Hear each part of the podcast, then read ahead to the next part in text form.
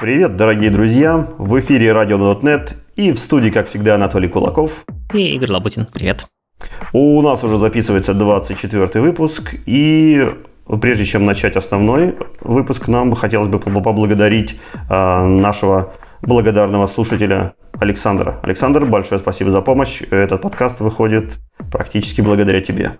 Давай теперь к темам. И я видел, я видел там Visual Studio новая вышла. Ну, новая, как обычно, там минорный апдейт. 16.9 они добрались наконец-таки до двузначных чисел 16.10, но там превьюшка. Давайте сначала посмотрим, что в 16.9 нам привезли. Это нормальный релиз, который уже можно себе нормально поставить, никакая не превью-версия. Там довольно много C++ улучшений. Если вы пользуетесь C++ почему-то и слушаете radio.net, то посмотрите внимательно. Но мы больше про .NET, конечно же. Во-первых, Microsoft вложилась в тех, у кого очень часто происходит Stack Overflow exceptions, и те, кто пишут там, бесконечные рекурсии и все такое. И если у вас такое случается, теперь CallStack будет гораздо более умным, он будет вырезать повторяющиеся кусочки, и вы сможете наконец-таки посмотреть, откуда же у вас все это началось. Microsoft уверяет, что прям киллер фича, и прям очень удобно дебажить теперь это дело. Э, кроме того, в разряд дебагинга завезли новый Memory Dump Analyzers. И это прикольно, потому что э, есть ряд проблем, которые иногда возможно решить только с помощью memory дампов. Один из таких случаев — это дедлоки. И дедлоки нужно аккуратно анализировать треды, смотреть, кто какие локи держит, кто как с кем вообще взаимодействовал. Теперь у нас есть автоматизированный аналайзер, которому можно скормить netcore и memory dump, и он сам постарается найти залоченные друг на друга треды, причем он учитывает и Finalizer Q, то есть если у вас есть какой-то хитрый код в финалайзерах, который почему-то не дает э, быстро завершиться финалайзеру, то это тоже считается дедлоком, и это тоже будет найдено и каким-то образом показано. Я помню, в WinDBG была такая команда, типа «найди мне дедлок». Это что-то похожее? Э, да, видимо, это что-то похожее. Я помню, что я в WinDBG какой-то такой командой пользовался, но она мне ничего не показала, и мне пришлось ручками разбираться в э, списке локов, в списке трейдов и смотреть, кто в каких колстеках живет, и понимать вообще, как, кто на ком завязан. Но там были какие-то хитрые локи через несколько потоков. Возможно, она просто не смогла это понять. А простой бы дедлок из двух потоков она бы смогла. Э, так, дальше Microsoft улучшает IntelliSense. Ну, или теперь это у них называется IntelliCode хотя, может, раньше так называлось, я уже не помню, а у них очень забавный заголовок. Это теперь называется Frictionless Suggestions в списке автодополнения. То есть теперь, когда вы пишете код и в Visual Studio вам предлагает список для автодополнения, там будет не только ну, там, методы или, там, не знаю, константы какие-то, енумчики, которые у вас в коде есть, но он также будет э, пытаться предугадать те, допустим, аргументы вызова функции, с которым вы хотите эту функцию вызвать. То есть у вас, по сути, будет пытаться дополниться вся строчка там целиком, или, по крайней мере, expression. А в статье есть э, небольшая гифка, которая показывает, как это делать, как это происходит, но я пока еще не попробовал эту фичу в реальности, поэтому сильно не могу комментировать, насколько она стала умная. Но говорят, что прям супер. Вот судя по описанию, мне кажется, что вот в плане интелликода Visual Studio скоро ReSharper обгонит, потому что у ReSharper у меня, в принципе, единственная претензия есть это к его подсказкам в IntelliSense. Он там абсолютно сильно лажает. Вот. А если мы уже затронули ReSharper, то огромная часть статьи про нововведение Visual Studio никогда не обходится про то, что они еще стригли из ReSharper. И вот и здесь тоже точно так же э, добавился автоматическое э, вставление юзингов, как только вы копипастите код. Э, добавились подсказки, инлайн-хинты, которые тоже у ReSharper Rider уже есть до сих пор. И много-много чего еще скопировано из мелочей. Да, так что смотрите, пользуйтесь, проверяйте, что там появилось новенького, интересного. А какие-то вещи скрыты за сеттингами, и надо читать такие статьи внимательно, чтобы увидеть, как их включить. Или те же inline type hints, э, если они выключены, то нужно знать, что нужно нажать, по-моему, Alt F1, чтобы они появились внезапно. Ну, а потом исчезли. А дальше по улучшениям. Улучшилась поддержка Windows Subsystems for Linux. Теперь вы можете отлаживать ваши .NET Core приложения прямо из студии, если .NET Core приложение работает в, э, на Linux. То есть прям из студии можно затачиться, и все будет замечательно работать. Эм, это, по-моему, работает не для всех Linux, Linux официально, но неофициально должно работать для всех. В статье есть список того, с чем оно точно работает и протестировано. Остальное пока все в таком экспериментальном режиме. И улучшили э, тулы для работы с Xaml. Я сейчас не очень много работаю с UI, поэтому не буду детально комментировать, что там сильно улучшили или изменили. Это была студия 16.9. Мы к ней еще немножко вернемся попозже, но есть еще 16.10 превью 1. Там не так много изменений пока. Э, в основном они касаются мелких тех самых улучшений, которые надо подсматривать у ReSharper, возможно. А Анатолий сказал, что у нас есть вот такая теперь фича, как автодобавление юзингов при вставке. Теперь появилась э, новая штука Remove Unused References. И Remove, по-моему, кстати, Remove Unused Usings тоже где-то тут недавно завезли, хотя я могу ошибаться. Дальше есть фича, которая немножко похожа на рефакторинг ReSharper, это Simplify Link U Expressions, то есть если вы, например, пишете что-нибудь там коллекция.where.any без э, предиката any, то, в принципе, это можно просто заменить на коллекцию.any с тем же предикатом, который был where. Ну, студия теперь такое умеет. Это один из примеров, которые они приводят в статье. А, полный список надо, конечно, смотреть более детально, что там поддержано. И еще больше улучшили completion. Теперь, если вы начинаете набирать какой-нибудь терм, то в том числе студия пытается подобрать э, значение енумов из известных енумов в этом контексте. То есть, если вы, например, там открываете там файл, ему нужно передать там файл open.read, э, файл modi.read, допустим, в качестве режима, то можно просто начинать написать, набирать read, и он сам предложит нам файл open.read. То есть теперь как бы енумчики можно не писать вот этого енумного префикса чтобы он появился completion для него. Я теперь начал понимать шутки, когда эти Apple шутили, что Samsung сидит и целыми днями обводит телефоны Apple для того, чтобы выпустить свою следующую версию. Вот это такое ощущение, что Microsoft сидит и целыми днями ReSharper обводит. Ну, хорошее решение. Нужно каким-то образом внедрять тоже. Не получится сделать абсолютно альтернативный experience, который тоже будет удобный. Какие-то пересечения точно будут. Ну, а у нас еще один большой релиз. Э, зарелизился CoreWF.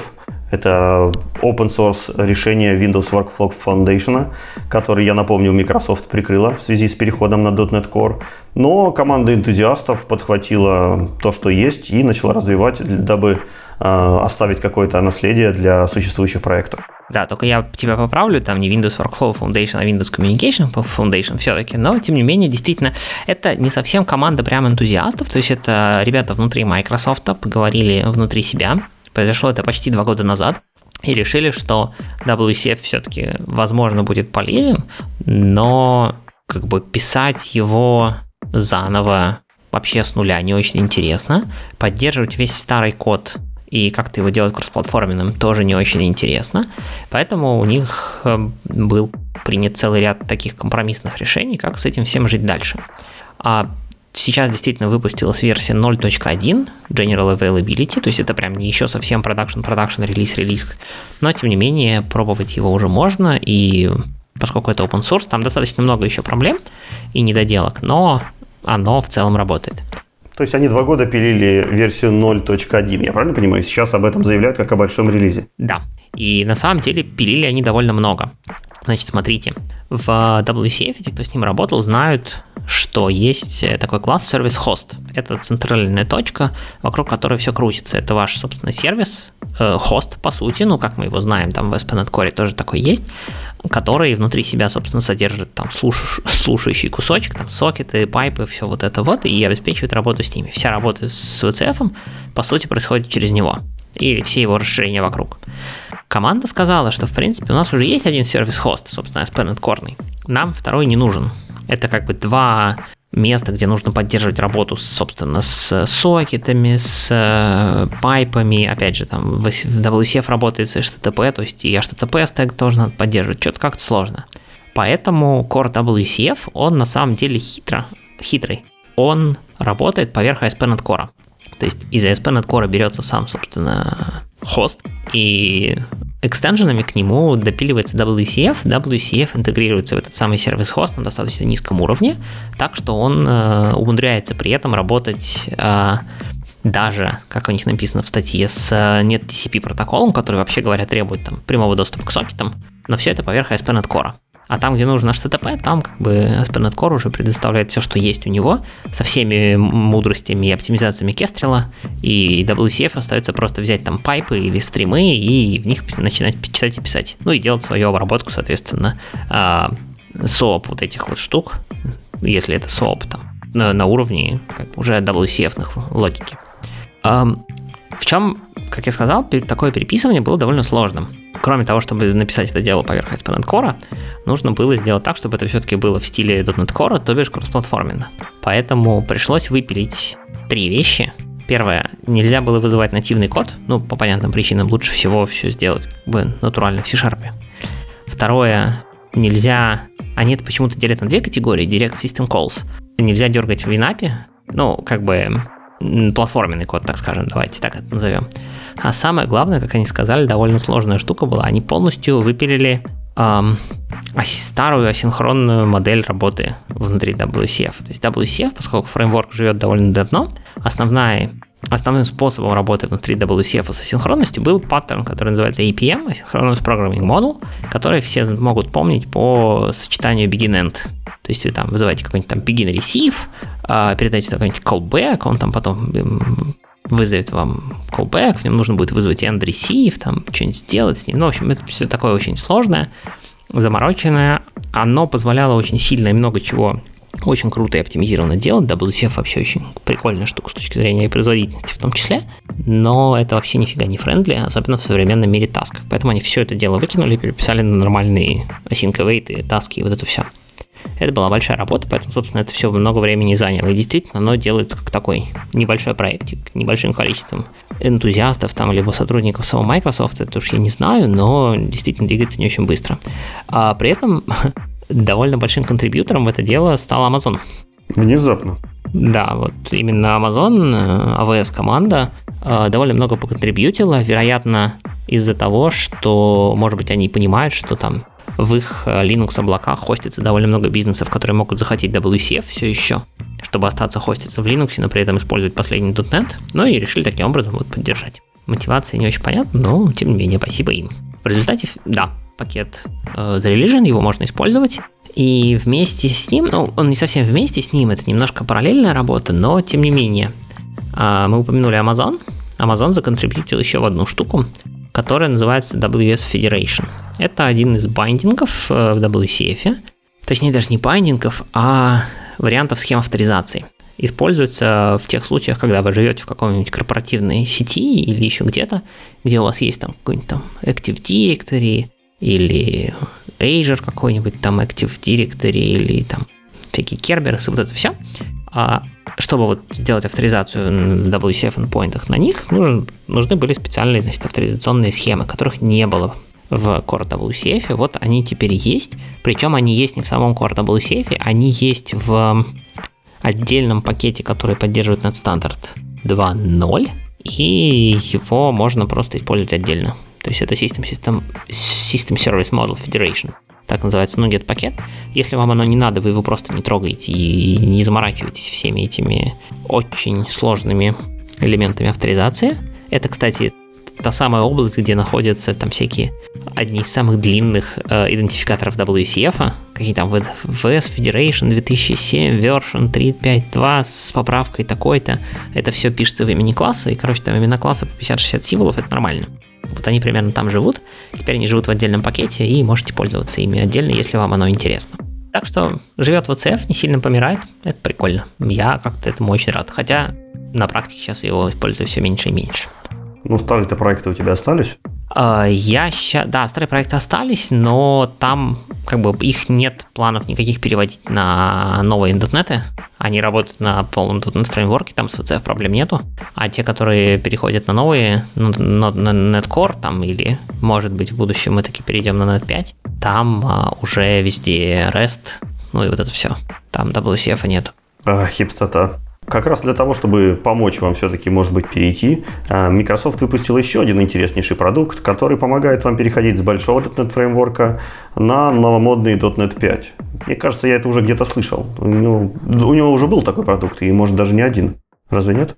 Э, да, Тула была. Тула называлась TryConvert. Она жила в, э, на GitHub, по-моему, в организации то ли Microsoft, то ли .NET. В общем, в .NET, по-моему, .NET slash try-convert на GitHub. А, но это был, насколько я помню, command line tool. Сейчас они сделали его более таким интерактивно, в общем, user-friendly, так скажем. Оно умеет и переименовали в более солидное имя .NET Upgrade Assistant. Да. Не какой-то тебе там трай-конверт. ну, трай-конверт, да, звучало не очень оптимистично. Может получится, может не получится. Тут вроде как ассистент, он как бы попробует помочь. Тоже может не получится, но он, по крайней мере, попробовал.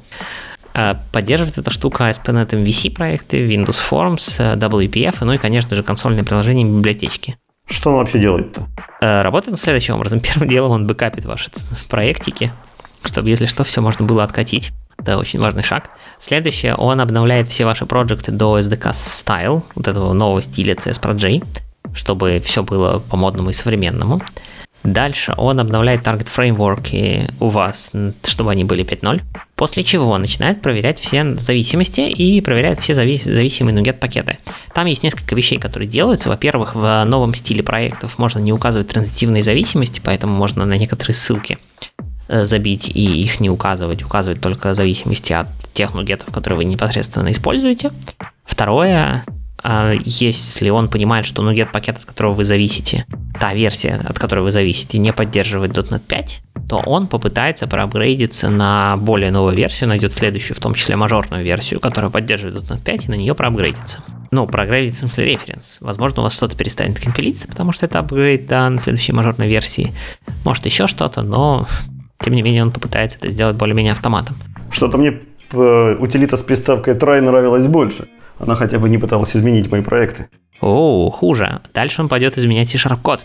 Ну, началось. А зачем менять C-Sharp код при миграции на .NET 5? Это вообще как связано-то? Ну, во-первых, если вы мигрируете с чего-то очень старого, например, ASP.NET MVC, он его попытается автоматически переделать, видимо, в ASP.NET Core. Там есть другие несколько соглашений по всяким стартап CS и вот таким вот файликам. Он их там подобавляет. Вроде как обещается, что в основном они все-таки добавляют файлики, но есть несколько вещей, которые они будут править именно в C-Sharp э, файлах, и они приводят какое-то очень небольшое количество того, чего они делают. Э, ну, например, э, у них там ASP.NET Core Projects не должны референсить namespace ASP.NET. Или там, если вы используете string, э, тип HTML string, то нужно его заменить на Microsoft ASP.NET Core HTML.HTML string. Ну, то есть какие-то такие а мелочи, видимо, связаны с тем, что и в старом ASP.NET, и в новом ASP.NET Core могут быть типы с теми теми же именами, и нужно правильно обновить всякие юзинги, чтобы они были из нужного namespace. Вот. Ну, вообще, если он сам научится переезжать, например, с ASP.NET на ASP.NET Core или с EF на EF Core, то это будет довольно-таки мощная штука. Ну, что-то я сомневаюсь, что он сможет сделать это хорошо. Ну, он сможет это сделать, по крайней мере, что-то. А дальше зависит, конечно, от того, насколько .NET Framework специфичным был ваш проект насколько вы сильно использовали там какую-нибудь кастомизацию ASP.NET MVC, или насколько у вас там были какие-нибудь там сильно кастомные контролы, не знаю, в WPF, которые почему-то не перенесутся на .NET 5. А понятно, что после такого, таких апгрейдов э, нужны будут наверняка 100% какие-то еще ручные изменения в коде, но они утверждают, что самое сложное, вообще самое долгое в, по их опыту в процессе переезда, это как раз-таки работа со всякими CS-проджами и нугетами. И что вот эту часть они как бы неплохо автоматизируют. Да, после апгрейда нугета вам может потребоваться фиксить код, но как бы вам даже вручную тоже пришлось бы апгрейдить нугет и фиксить код. Они, по крайней мере, половину работы сделали за вас. Лучше бы, конечно, код тоже фиксили, хотя лучше или хуже, не знаю. Да, здесь немножко не хватает практики. Интересно собрать статистику и, и, и отзывы после того, как люди попробуют этот инструмент. Да. Ну, оно пока только в превью. Я не думаю, что там будет какое-то огромное количество отзывов. Но почему нет? То есть э, я посмотрел на issues в GitHub. Там, в общем, довольно много всяких идей про то, что можно сделать. То есть там уже предлагают Visual Studio Extension написать. Э, кто-то при этом жалуется, что этот тул невозможно поставить. А, ну, то есть, короче, всякие разные штуки а, предлагают, используют, и давайте вот это поддержим, вот то поддержим. Ну, как бы работа какая-то идет, то есть народ начинает пробовать.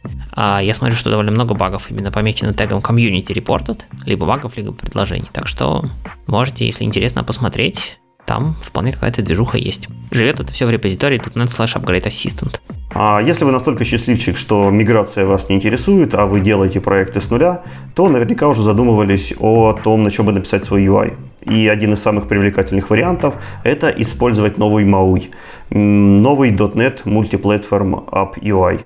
И планы по, Маюю тоже у нас сегодня есть в нашем списке новостей. На русском он все-таки как-то очень странно называется, Маюй, ну, вообще звучит прикольно. А, действительно, планы, и не то чтобы он сильно новый, новое на самом деле название, потому что там ребрендинг, вот это все, а внутри это по сути Xamarin, Xamarin Forms. То есть э, Microsoft после того, как они получили к себе Xamarin, они его теперь планомерно встраивают в экосистему .NET. Раньше это был совершенно отдельный продукт. Сейчас Xamarin SDK э, входит в официальный .NET SDK, и э, MAUI это просто будет дальнейшее ее развитие этого самого Xamarin Forms. У них была довольно большая дискуссия на тему, хотим ли мы вообще все переименовать полностью. И, ну, оставив, по сути, смысл Xamarin Forms назвать все это по-новому, но потом решили, что не стоит оно того, то есть это потребует хотя бы текстового, но все-таки изменения кучи клиентского кода, кучи компонент, и, в общем, не стали этого делать, оставили Xamarin Forms с точки зрения namespace и всего остального. Но бренд name Maui. Ну, еще и неплохо, что они как бы не решились все это переписывать с нуля, как любит Microsoft, как бы выбрать, выбрасывать существующие технологии и писать альтернативы. То есть это тоже очень хорошо. Да. А, кроме того, а, что они сейчас активно пропагандируют и говорят, что в планах у них сейчас а, особенно вот для релиза 5.0 не было особо никаких как бы новых фич, ничего, то есть они в основном работают над багфиксами, и в принципе в новом релизе, который будет одновременно с .NET 6, тоже ничего сильно нового не планируется с точки зрения там новых контролов, каких-то новых супер фич и так далее. Они просто планомерно причесывают Xamarin Forms, чтобы оно стало быстрым, удобным и так далее. И есть несколько вещей, которые они собираются сделать. Мы сейчас по ним пробежимся. Во-первых, performance.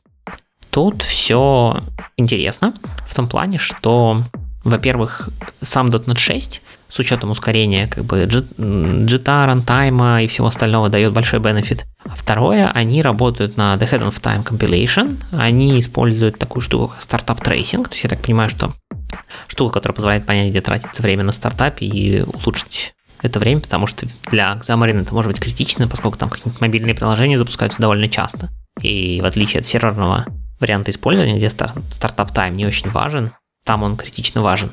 И они улучшают работу рендереров, чтобы все это работало быстро, визуально. Для того, чтобы визуально это все работало быстро, они немножко таки изменили архитектуру. Ну, точнее, они не то чтобы изменили ее, они сказали, что основной теперь будет новая архитектура хендлеров, как они это называют.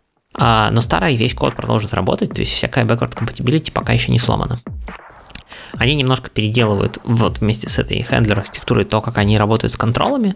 Раньше, я так понимаю, у них была необходимость для каждого нативного контрола. Они как бы его оборачивали в свой собственный враппер и работали в коде мы с врапперами. Теперь, как я понимаю, э, зависимость они инвертировали, то есть мы все еще работаем с некоторыми абстракциями, но теперь э, есть просто несколько реализаций этих абстракций для разных платформ. Ну и таким образом оно как бы при, при инвестировании зависимости, они говорят, что это будет прям гораздо лучше и как бы проще писать платформенные контролы, потому что меньше как бы специфики знания нужно про Xamarin. А, есть улучшение в дизайне приложений, в дизайне, в смысле визуальном дизайне, то есть э, Xamarin, поскольку все-таки не абсолютно нативные контролы использует, он может, но ну, если вы хотите полностью кросс-платформу, то вы будете использовать не нативные, но все-таки хочется, чтобы оно выглядело похоже на нативное приложение, они теперь поддерживают темы приложения, и они экспериментируют как раз-таки с использованием нативных контролов или комбинаций даже нативных и самостоятельно отрисованных контролов.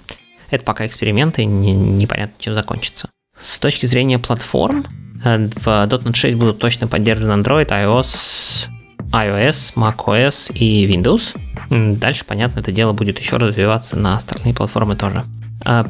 Они довольно тесно работают с Blazor, с Blazor командой, чтобы получить Blazor Desktop в результате. То есть мы обсуждали Blazor Desktop, по-моему, в прошлом, если не ошибаюсь, выпуске. И как раз-таки вот здесь ведется тесная работа. А .NET как раз-таки Xamarin Forms будет поддержан. Точнее, не так. В .NET будет поддержан Mac Catalyst. Это, я так понимаю, новое какое-то решение от Apple, которое позволяет вам притаскивать iOS приложения на десктоп. То есть вы можете взять iOS приложение и запустить его на своем любимом Mac. Вот можно будет сделать такое с Xamarin. Ну и они начинают поддерживать получше WinUI 3. Мы тоже его как-то упоминали несколько выпусков назад. Это для вся работа для Windows десктопа идет.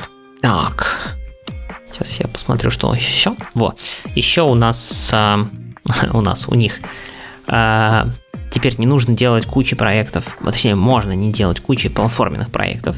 Насколько я понимаю, раньше в Xamarin вы писали один как бы общий проект, и дальше вы писали дополнительно несколько проектов отдельных для каждой платформы, которую вы поддерживаете. Теперь это все можно держать в одном едином проекте, и студия сама разберется, как это все правильно собрать и сгенерить несколько аутпутов. Фича, которую они хотят завести много куда, и Xamarin здесь пионер, это .NET Hot Reload.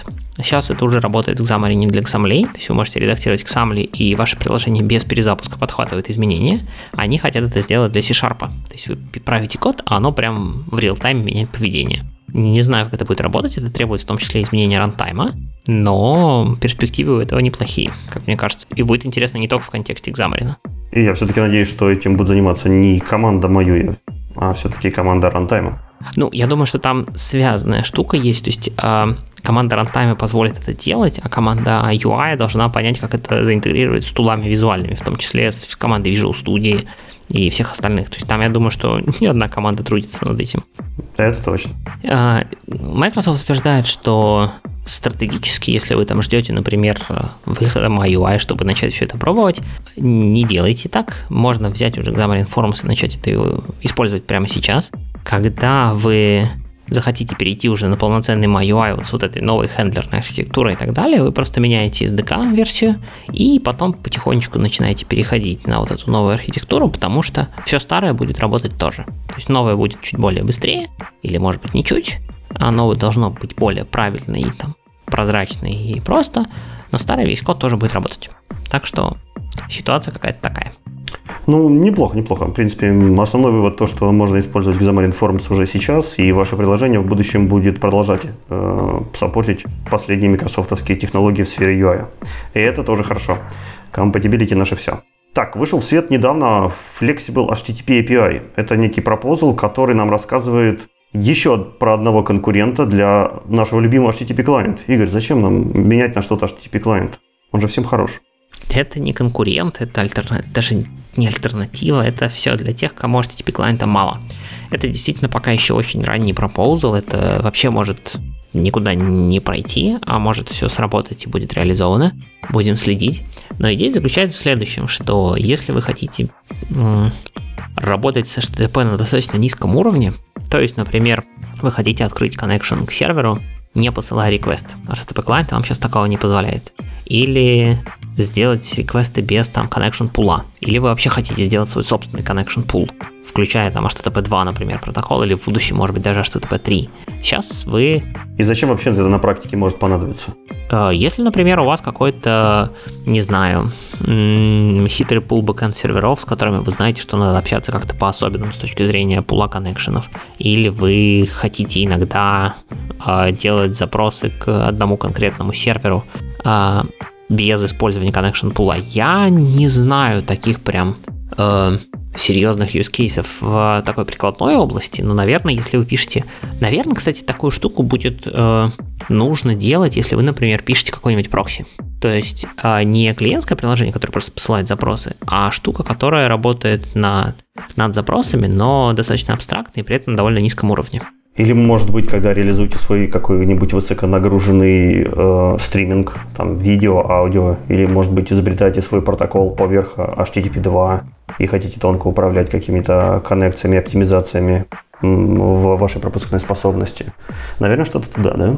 Ну да, или хотите, например, там улучшить что-нибудь про какой-нибудь там TLS, да, который там делает несколько, когда в, в процессе TLS хендшейка есть обмен какими-то данными. Э, в общем, в пропозлище там есть довольно много сценариев, которые они видят как потенциальное применение этой штуки. А есть некоторые пропозлы по API, как это должно выглядеть. Так что, если вам интересна такого рода работа, ну, в смысле, такого рода клиент, получить такой клиент, то зайдите, почитайте, покомментируйте, добавляйте идеи, комментируйте существующие идеи и посмотрим, куда это все выродится. Недавно прошла .NET Conf э, с прицелом на операционную систему Windows, и это странно вообще видеть э, у .NET Conf, конфов какие-то платформенные теперь таргеты. Ведь мы же кроссплатформенные, кросс-облачные. Зачем нам именно Windows? Ну, надо сказать, что у меня есть ощущение, что почти любой доклад про современный .NET 5 или .NET 6, он всегда оперирует каким-нибудь там ASP.NET Core приложением, ну или Blazor. То есть э, такой модельный пример это всегда теперь ASP.NET Core приложение. И если вы заметите, когда я рассказывал про всякие фичи, ну там, например, включая сегодняшний .NET Upgrade Assistant, мы всегда говорим, что он там поддерживает такие приложения, такие приложения, ну и, конечно же, ASP.NET Core и э, ну, get, ну, либо. То есть э, ASP.NET Core и консольки, они по дефолту работают везде и кроссплатформенно, что не скажешь про UI. И поэтому понятно, что когда есть, идет .NET которая такая общая и про все, и про кроссплатформенность, там, конечно, будет все про такие кроссплатформенные вещи. А здесь именно Microsoft хотела подчеркнуть, что вообще-то Windows они тоже не забывают, и они же принесли в .NET 5 всякие WinForm и WPF, и поэтому сделали вот такую конфу. По-моему, она была один денек, если я правильно помню, где доклады были целиком и полностью посвящены исключительно Windows UI и всему тому, что можно с ним делать на .NET. Ну, то есть правильно было бы назвать все-таки фокус на UI, не на Windows. Потому что технологии, представленные в докладе, они вполне могут быть интересны людям, которые разрабатывают и кроссплатформенный UI. Ну, технически да, хотя, ну, какие-то вещи, мне кажется, не только прям вот конкретно про десктоп и только на Windows. То есть я могу вот э, захайлайтить несколько тем, я кратенько посмотрел доклады, мне не очень прям интересна тема десктоп девелопмента сейчас, но а, мне было интересно, что там происходит.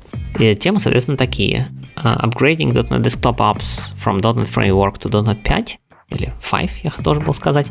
Uh, то есть, что делать с вашими десктопными приложениями при апгрейде с .NET Framework на .NET 5. А дальше была тема про то, как можно использовать Azure SignalR, потому что, опять же, обычно и SignalR мы говорим в контексте веб каких-то клиентов, как использовать его для нотификации веб-клиентов, но, в принципе, SignalR можно использовать на десктопе. Была отдельная сессия на тему Practical Tips to Improve Your User's Experience, то есть просто какие-то советы по тому, как улучшать experience ваших пользователей, так сказать, их ощущения от работы с вашим UI. Э, несомненно, не обошлось без всяких ксамлевых э, tool тулинга. На самом деле, вы можете видеть по нашим новостям о всяких улучшениях Visual Studio. XAML сейчас довольно активно импровится. Почти в каждом обновлении студии выходит что-нибудь про XAML.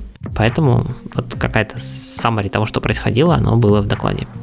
Ну и была отдельная сессия про WinForms и WPF и ARM, которые туда перенесли и теперь там тоже работают. ARM тоже становится актуальным в этом смысле. ClickOnce вспомнили, которые вернули в .NET 5 к жизни. И была отдельная сессия, посвященная .NET 6 под названием The Future of Native Apps Development. То есть, а что нас ждет с точки зрения нативных приложений дальше в будущем. Скорее всего, там затрагивали WinUI, может, MAUI как раз вспомнили. Ну, в общем, оно, конечно, не совсем native, но Почему нет? Так что, если вы интересуетесь Windows разработкой на, э, и фокус у вас на десктоп, то советую проглядеть заголовки и посмотреть вообще, может быть, найдете что-то интересное для вас. Ну, а если вы совсем не интересуетесь Windows разработкой или десктоп разработкой, то, скорее всего, вы интересуетесь тем, как заоптимизировать ваш GC. Потому что у вас наверняка серверные приложения, и на серверных приложениях всегда много нагрузки, по крайней мере, в моем окружении, и там всегда не хватает нашего текущего GC. И о том, как это лучше всего сделать, знает самый замечательный специалист э, по GC, ну, конечно, после Майони, это Конрад Кокоса. И от Конрада у нас есть тоже и интересный курс, который называется .NET GC Internals. Да, Конрад, э, как мы знаем, написал книжку по внутренности garbage коллектора, которая уже, конечно же, безнадежно устарела в связи с нововведениями, которые Маони делает в .NET 5 и .NET 6. Ну, не совсем безнадежно, но там есть действительно новые штуки, которые они планируют, которые могут довольно серьезно изменить то, как будет работать garbage коллектор. Но, тем не менее, пока он работает, как работает, и э, Конрад решил сделать следующую штуку. Он э, примерно раз в неделю делает такую онлайн-сессию, где рассказывает в течение примерно часа-полутора про какую-то одну конкретную фазу работы Garbage Collector. То есть сейчас у него вышло, по-моему, 6 уже видосиков, он обещает как минимум 8, ну а может быть и больше, как пойдет. где как каждый видосик это там фаза компактинга, фаза там разметки, фаза э, промоушена и так далее. Так что, если вам интересно, как работает Garbage Collector, и вам лень читать книжку Конрада, можно как раз-таки, да, посмотреть видосики, где будет он, во-первых, рассказывать, как он работает, и действительно может дать какие-то советы. В книжке есть советы на тему того, как не сильно нагружать ГЦ, или как структурировать ваш код, или какие паттерны применять, чтобы ГЦ работал побыстрее или не сильно вообще аффектил ваше приложение. Ну или, может быть, вы пытались прочитать книжку, но для вас это было слишком сложно, и то есть вам нужна какая-то была визуальная картинка. И вот, мне кажется, вот эти серии, они отлично могут подойти таким людям, которым э, хочется все-таки что-то видеть, и хочется перед собой видеть какую-то визуальную картинку. Да, ну плюс я не исключаю, я не видел всех серий, но я не исключаю, что Конрад их немножко адаптирует все-таки под современные реалии Garbage коллектора тоже. Э, это сделать чуть проще, чем в книжке, так что слушайте, смотрите. Довольно интересное и познавательное занятие. Так, еще один большой релиз у нас вышел, это Dapper. Dapper объявил о том, что у него теперь версия 1.0. Ну, это уже, это уже хоть что-то, это уже первая мажорная версия. А мы обсуждали же Dapper, что, то есть что это такое, зачем он нам нужен? Ну, мы немножечко обсуждали, что Microsoft объявила такой штуке, что вот, мол, мы начинаем такую штуку делать. А, не очень было понятно тогда, во что это превратится и насколько быстро будет развиваться, но действительно довольно быстро развилось. Расскажи тогда, что это такое и зачем, зачем он вообще в наших приложениях может понадобиться. Dapper — это сокращение от Distributed Application Runtime. И идея Microsoft здесь заключается в следующем, что когда вы пишете ваш код, ваше приложение, ваше, в основном, так скажем, бизнес-приложение, то есть мы не, говорим, не ведем речь о всяких там прокси, вот таких вот э, низкоуровневых вещах, а вы пишете нормальный, обычный ваш продукт, то в современном мире, когда, конечно же, все, все это делают на микросервисах, наверное. И на кубернетесах? Ой, на кубернетесы, ну, может быть, не все, но многие то вам все равно нужно как-то эти микросервисы между собой общаться, вам нужно где-то хранить состояние, вам нужно делать какой-то общий там security, авторизацию, ну, в общем, короче, кучу вещей, которые как бы вроде к бизнес-логике не относятся, но делать все надо. И они, в принципе, одинаковые для всех ваших микросервисов. Ну, то есть писать их все время вы наверняка не будете. Шарить библиотечками можно, но с этим тоже есть какие-то определенные сложности. Ну, особенно если у вас, например, микросервисы на разных языках. Очень сложно пошарить библиотечку между, там, не знаю, .NET и Go. Действительно. Интеропом же вы не будете загоняться.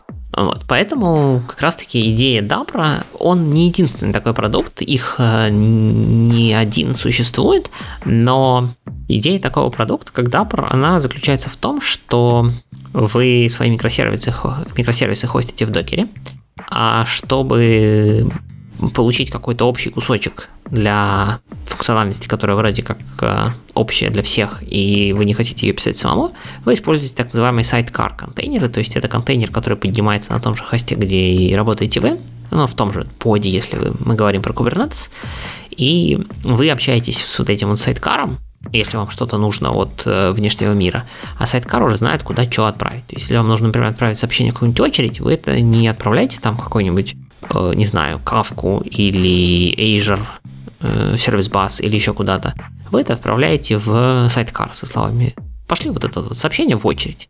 А сайткар уже настроен так, как вам нужно снаружи, то есть это просто делать с конфигурацией, и он знает, что если он развернут там в Ажоре, ему нужно посылать сервис бас, если он развернут в там, Амазоне, ему нужно посылать соответствующие э, тулинг Амазона, не помню, как у них на очереди называется, ну и так далее.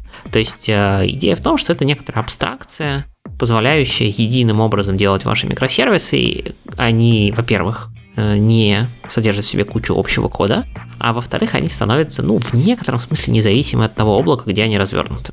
Вот примерно про это Dapper. Отлично. И что же мы умеем в первой версии? Первой версии, которая вышла вот э, сейчас, а началось это все в октябре 2019 года, то есть это, считайте, по полтора года примерно они работали над этим, там получи, появилось следующее. Во-первых, э, Kubernetes — это основа основ, то есть эта штука вся заточена на работу с Kubernetes, и вы, в принципе, можете его использовать и вне Kubernetes, но весь command line и весь тулинг по дефолту предполагает, что оно все будет работать именно в Kubernetes. Дальше, performance — то есть э, это все написано на Go, все эти сайдкары. И основной целью при разработке было все-таки нормальный хороший performance. То есть так, чтобы все работало быстро, и чтобы наличие такой прослойки, которая, ну, как любая абстракция, немножко может снижать скорость, не сильно влияло на ваш performance приложения. Дальше есть э, support, то есть это все там поддержано в том смысле, что всякие critical issues будут фикситься и так далее. То есть они обещают, что там все вылезано, но если что-то будет находиться, то к версии 1.0 мы будем выпускать всякие security патчи и так далее.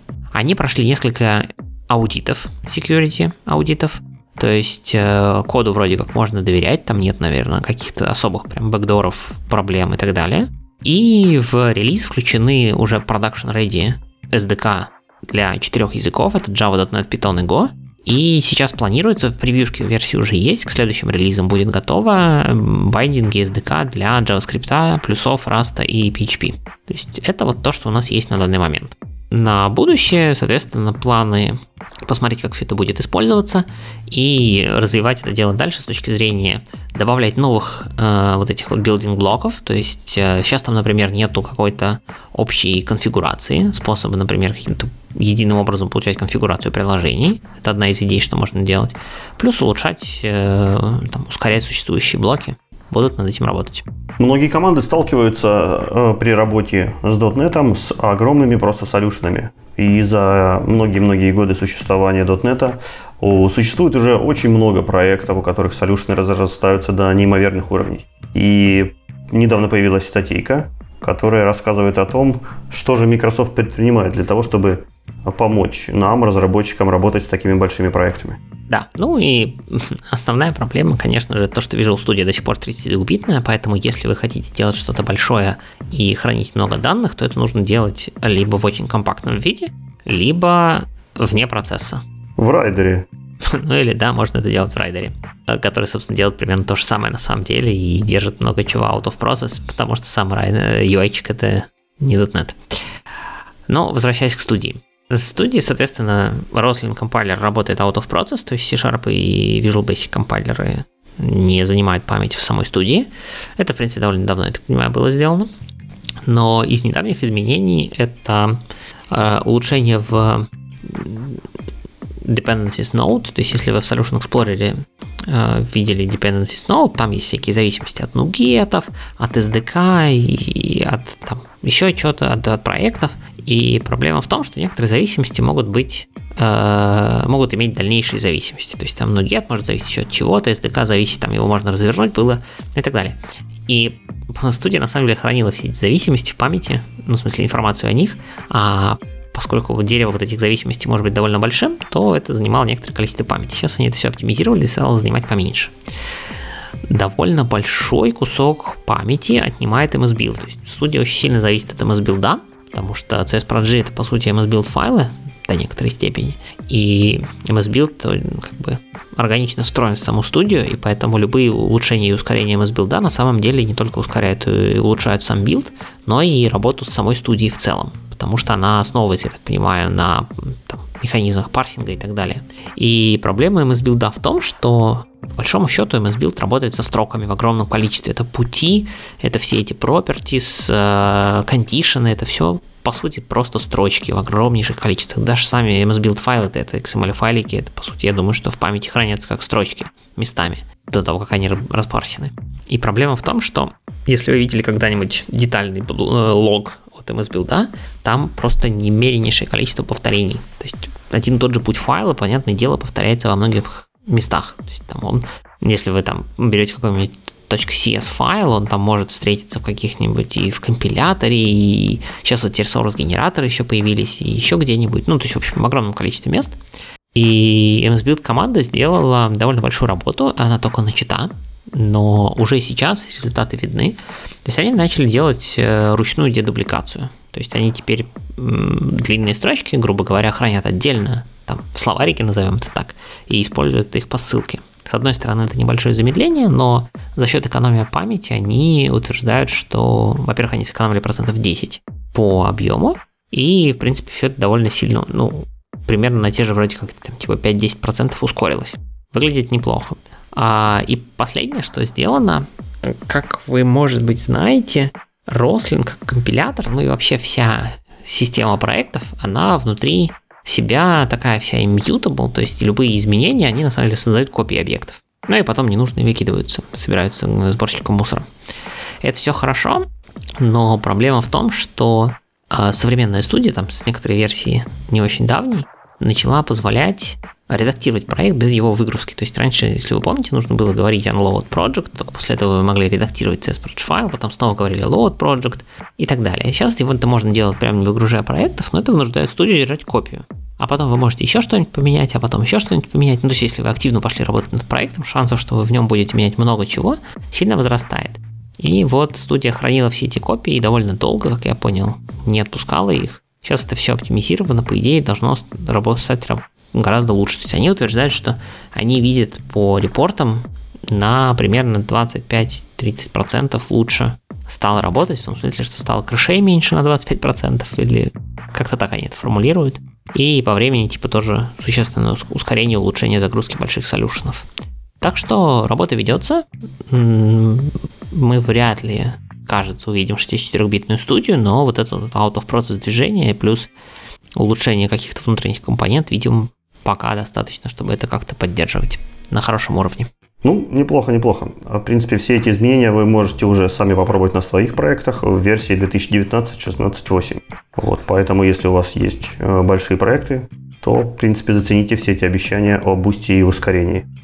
А еще одна интересная статьечка у нас есть про то, каким образом магическим Visual Studio делает свой всеобъемлющий поиск. Это то, что вы, например, могли знать в ReSharper под именем Find Everywhere. Вот. А что же такое студия там интересного делает под капотом? Да, ну, во-первых, в студии действительно появилась эта штука, по-моему, как раз-таки в 19 версии. А, вызывается по Ctrl-Q, либо окошечко там наверху в районе тул, э, таскбара. Ой, таскбара, тайтлбара. И оно действительно тоже ищет по всему, и по пунктам меню, и по командам, и по коду, но делает она это довольно интересно. То есть до версии 16.9, я так понимаю, это было полностью офлайн решение, то есть оно знало про все фичи Visual Studio, которые у вас установлены, и как-то по ним умело искать. А в 16.9 внедрили новую логику, она теперь ищет через облако. Так что работает это теперь следующим образом. Значит, каждый раз, когда вы нажимаете Ctrl-Q и туда что-нибудь вводите, ваш э, поисковый запрос, там, все анонимно и все такое, но тем не менее уходит э, в облако, ну, в Azure, понятное дело, там, соответственно, обрабатывается и возвращается вам результат в виде, собственно, результатов поиска.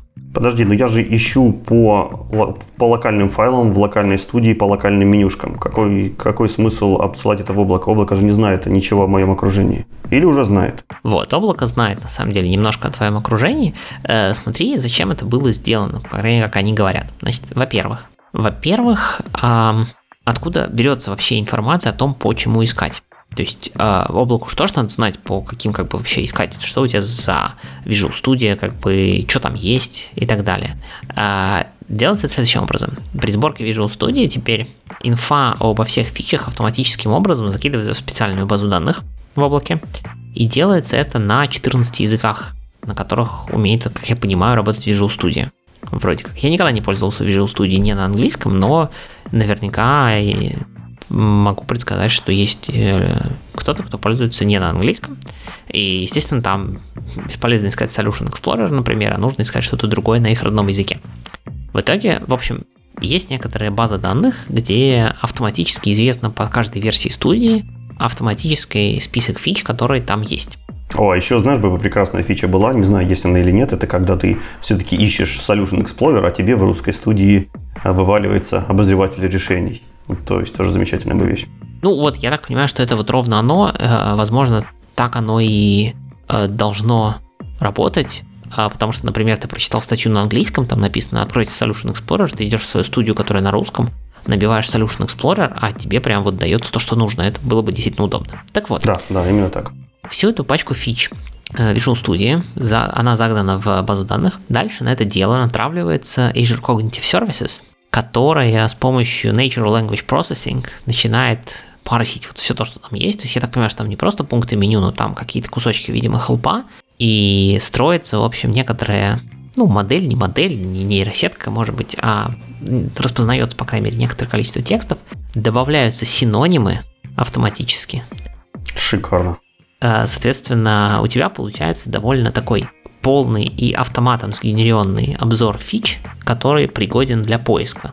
Полный, уже за, так сказать, обогащенный синонимами и автоматически обработанный на 14 языках.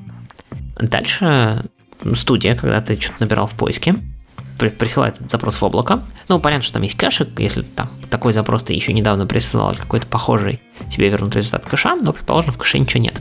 Тогда эта штука уходит в, собственно, в поиск базу, что-то там по словам ключевым как-то находит, а дальше это все посылается в специальный модуль, который называется Ranking Module. То есть результат поиска еще может подвергаться некоторой обработке, и порядок результатов может меняться.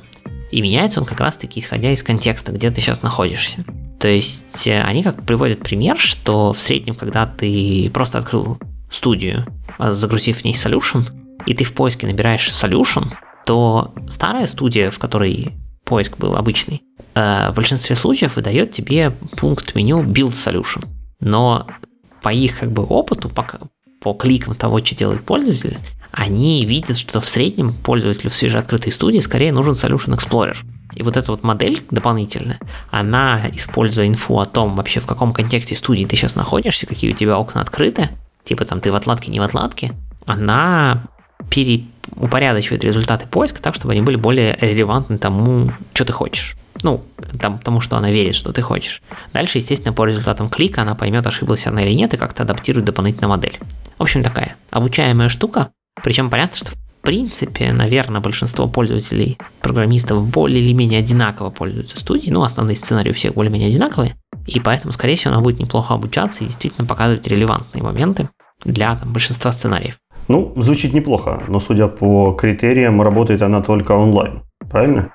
Да, Вся эта магия, конечно, работает только онлайн. Если вы офлайн, не надо переживать, поиск совсем работать не перестанет, он просто фуллбэчится, я так понимаю, на старое поведение пункты меню у вас все еще найдутся. И может быть даже оно что-нибудь локально кэшируется с точки зрения, что Solution Explorer все еще будет первым, а не Build Solution. Хотя не удивлюсь, если откатится на старое решение. Но в комментариях к статье, к новости, уже есть, э, скажем так, недовольны тем, что как все мои поиски посылаются в онлайн, и я никак не могу это отключить. Официальный ответ Microsoft на данный момент, ну вы сходите на User Voice а, или как там сейчас называется сайт, где они принимают значит, э, все эти идеи от пользователей, и предложите идею сделать флажок, чтобы можно было отключать. Пока вот оно на таком уровне, то есть э, если вы как-то не хотите, чтобы ваши поисковые запросы по вашей студии отправлялись в облако, хоть там и анонимные, и несохраняемые, то не пользуйтесь Visual Studio 16.9, либо не пользуйтесь этим верхним окошечком. Ну, и речь здесь идет не именно о всеобъемлющем поиске, который ищет просто везде, а только о поиске, который ищет по, по студии, да, то есть по окошкам, по диалогам, по менюшкам, вот по студии. Ну, то есть ваш код, например, она такими э, умными способами искать не сможет. Ну, пока не сможет. Но я думаю, что Microsoft, может быть, и в эту сторону тоже думает. Ну, слушай, пере, перекачивать код в интернет, это уже, мне кажется, Microsoft не решится.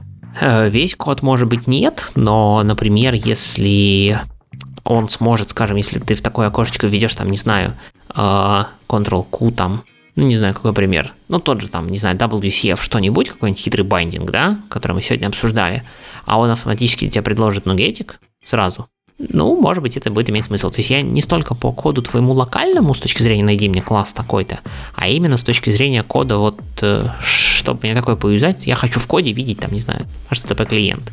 Что мне нужно заюзать? Какой пакет? А она сама подберет тебе учитывая, где ты находишься в э, WPF приложении или там в .NET Core консольке или еще где-то. Ну да, по каким-нибудь открытым проектам, которые есть на Nuget, которые есть на GitHub, там, наверное, уже вполне можно такую штуку делать. А представляешь, как было бы интересно, если бы она тебе там синонимы, антонимы бы искала в твоем коде. Вот ты набрал слово юзер, она говорит, не, не, вы хотели не юзер, вы хотели пер, э, person. Было бы забавно. Ну, вообще интересно, да, автоматический поиск там проблем в коде там, у вас это в вашем Bounded контексте используются три разных термина для одного и того же. Мы знаем, что обычно это одно и то же. Вы точно уверены, что вы хотите три разных термина? Такой DDD helper. Да, да, и как раз по понимание uh, ubiquitous language, домен, домен driven дизайна, аналитика подключать. Так, слушай, а что-то мы с тобой уже после шоу какой-то сваливаемся. Uh, давай, давай закругляться.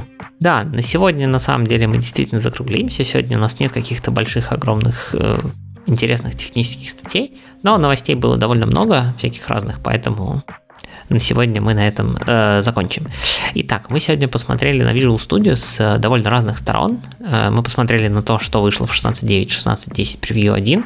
Мы посмотрели, как 16.8 работала с э, большими солюшенами и как в 16.9 улучшили поиск по самой Visual Studio, глянули на Core WCF релиз и что там завезли и как, насколько им можно пользоваться. Посмотрели на новый tool .NET Upgrade Assistant, который пока в превьюшке, но может быть уже сможет помочь вам проапгрейдить ваши проекты до .NET 5. Узнали планы по .NET Multiplatform App UI, MAUI. Посмотрели на proposal Flexible HTTP APIs. Если вам интересно низкоуровневый HTTP API в .NET, обязательно загляните упомянули два интересных плейлиста э, на YouTube. Один это .NET Conf Focus on Windows для десктопной разработки под Windows. И второй это .NET Garbage Collector Internals от Конрада Кокосы, где он объясняет детально, как работает Garbage Collector в картинках и в виде серии докладов. И посмотрели на то, что такое Dapper, который зарелизился до версии 1.0 и зачем он может быть вам полезен. Ну, а если ты хочешь поддержать наш подкаст, заходи на Пусти и Patreon, и заодно услышишь наше после шоу. На этом все. Всем пока. До новых встреч. Всем пока.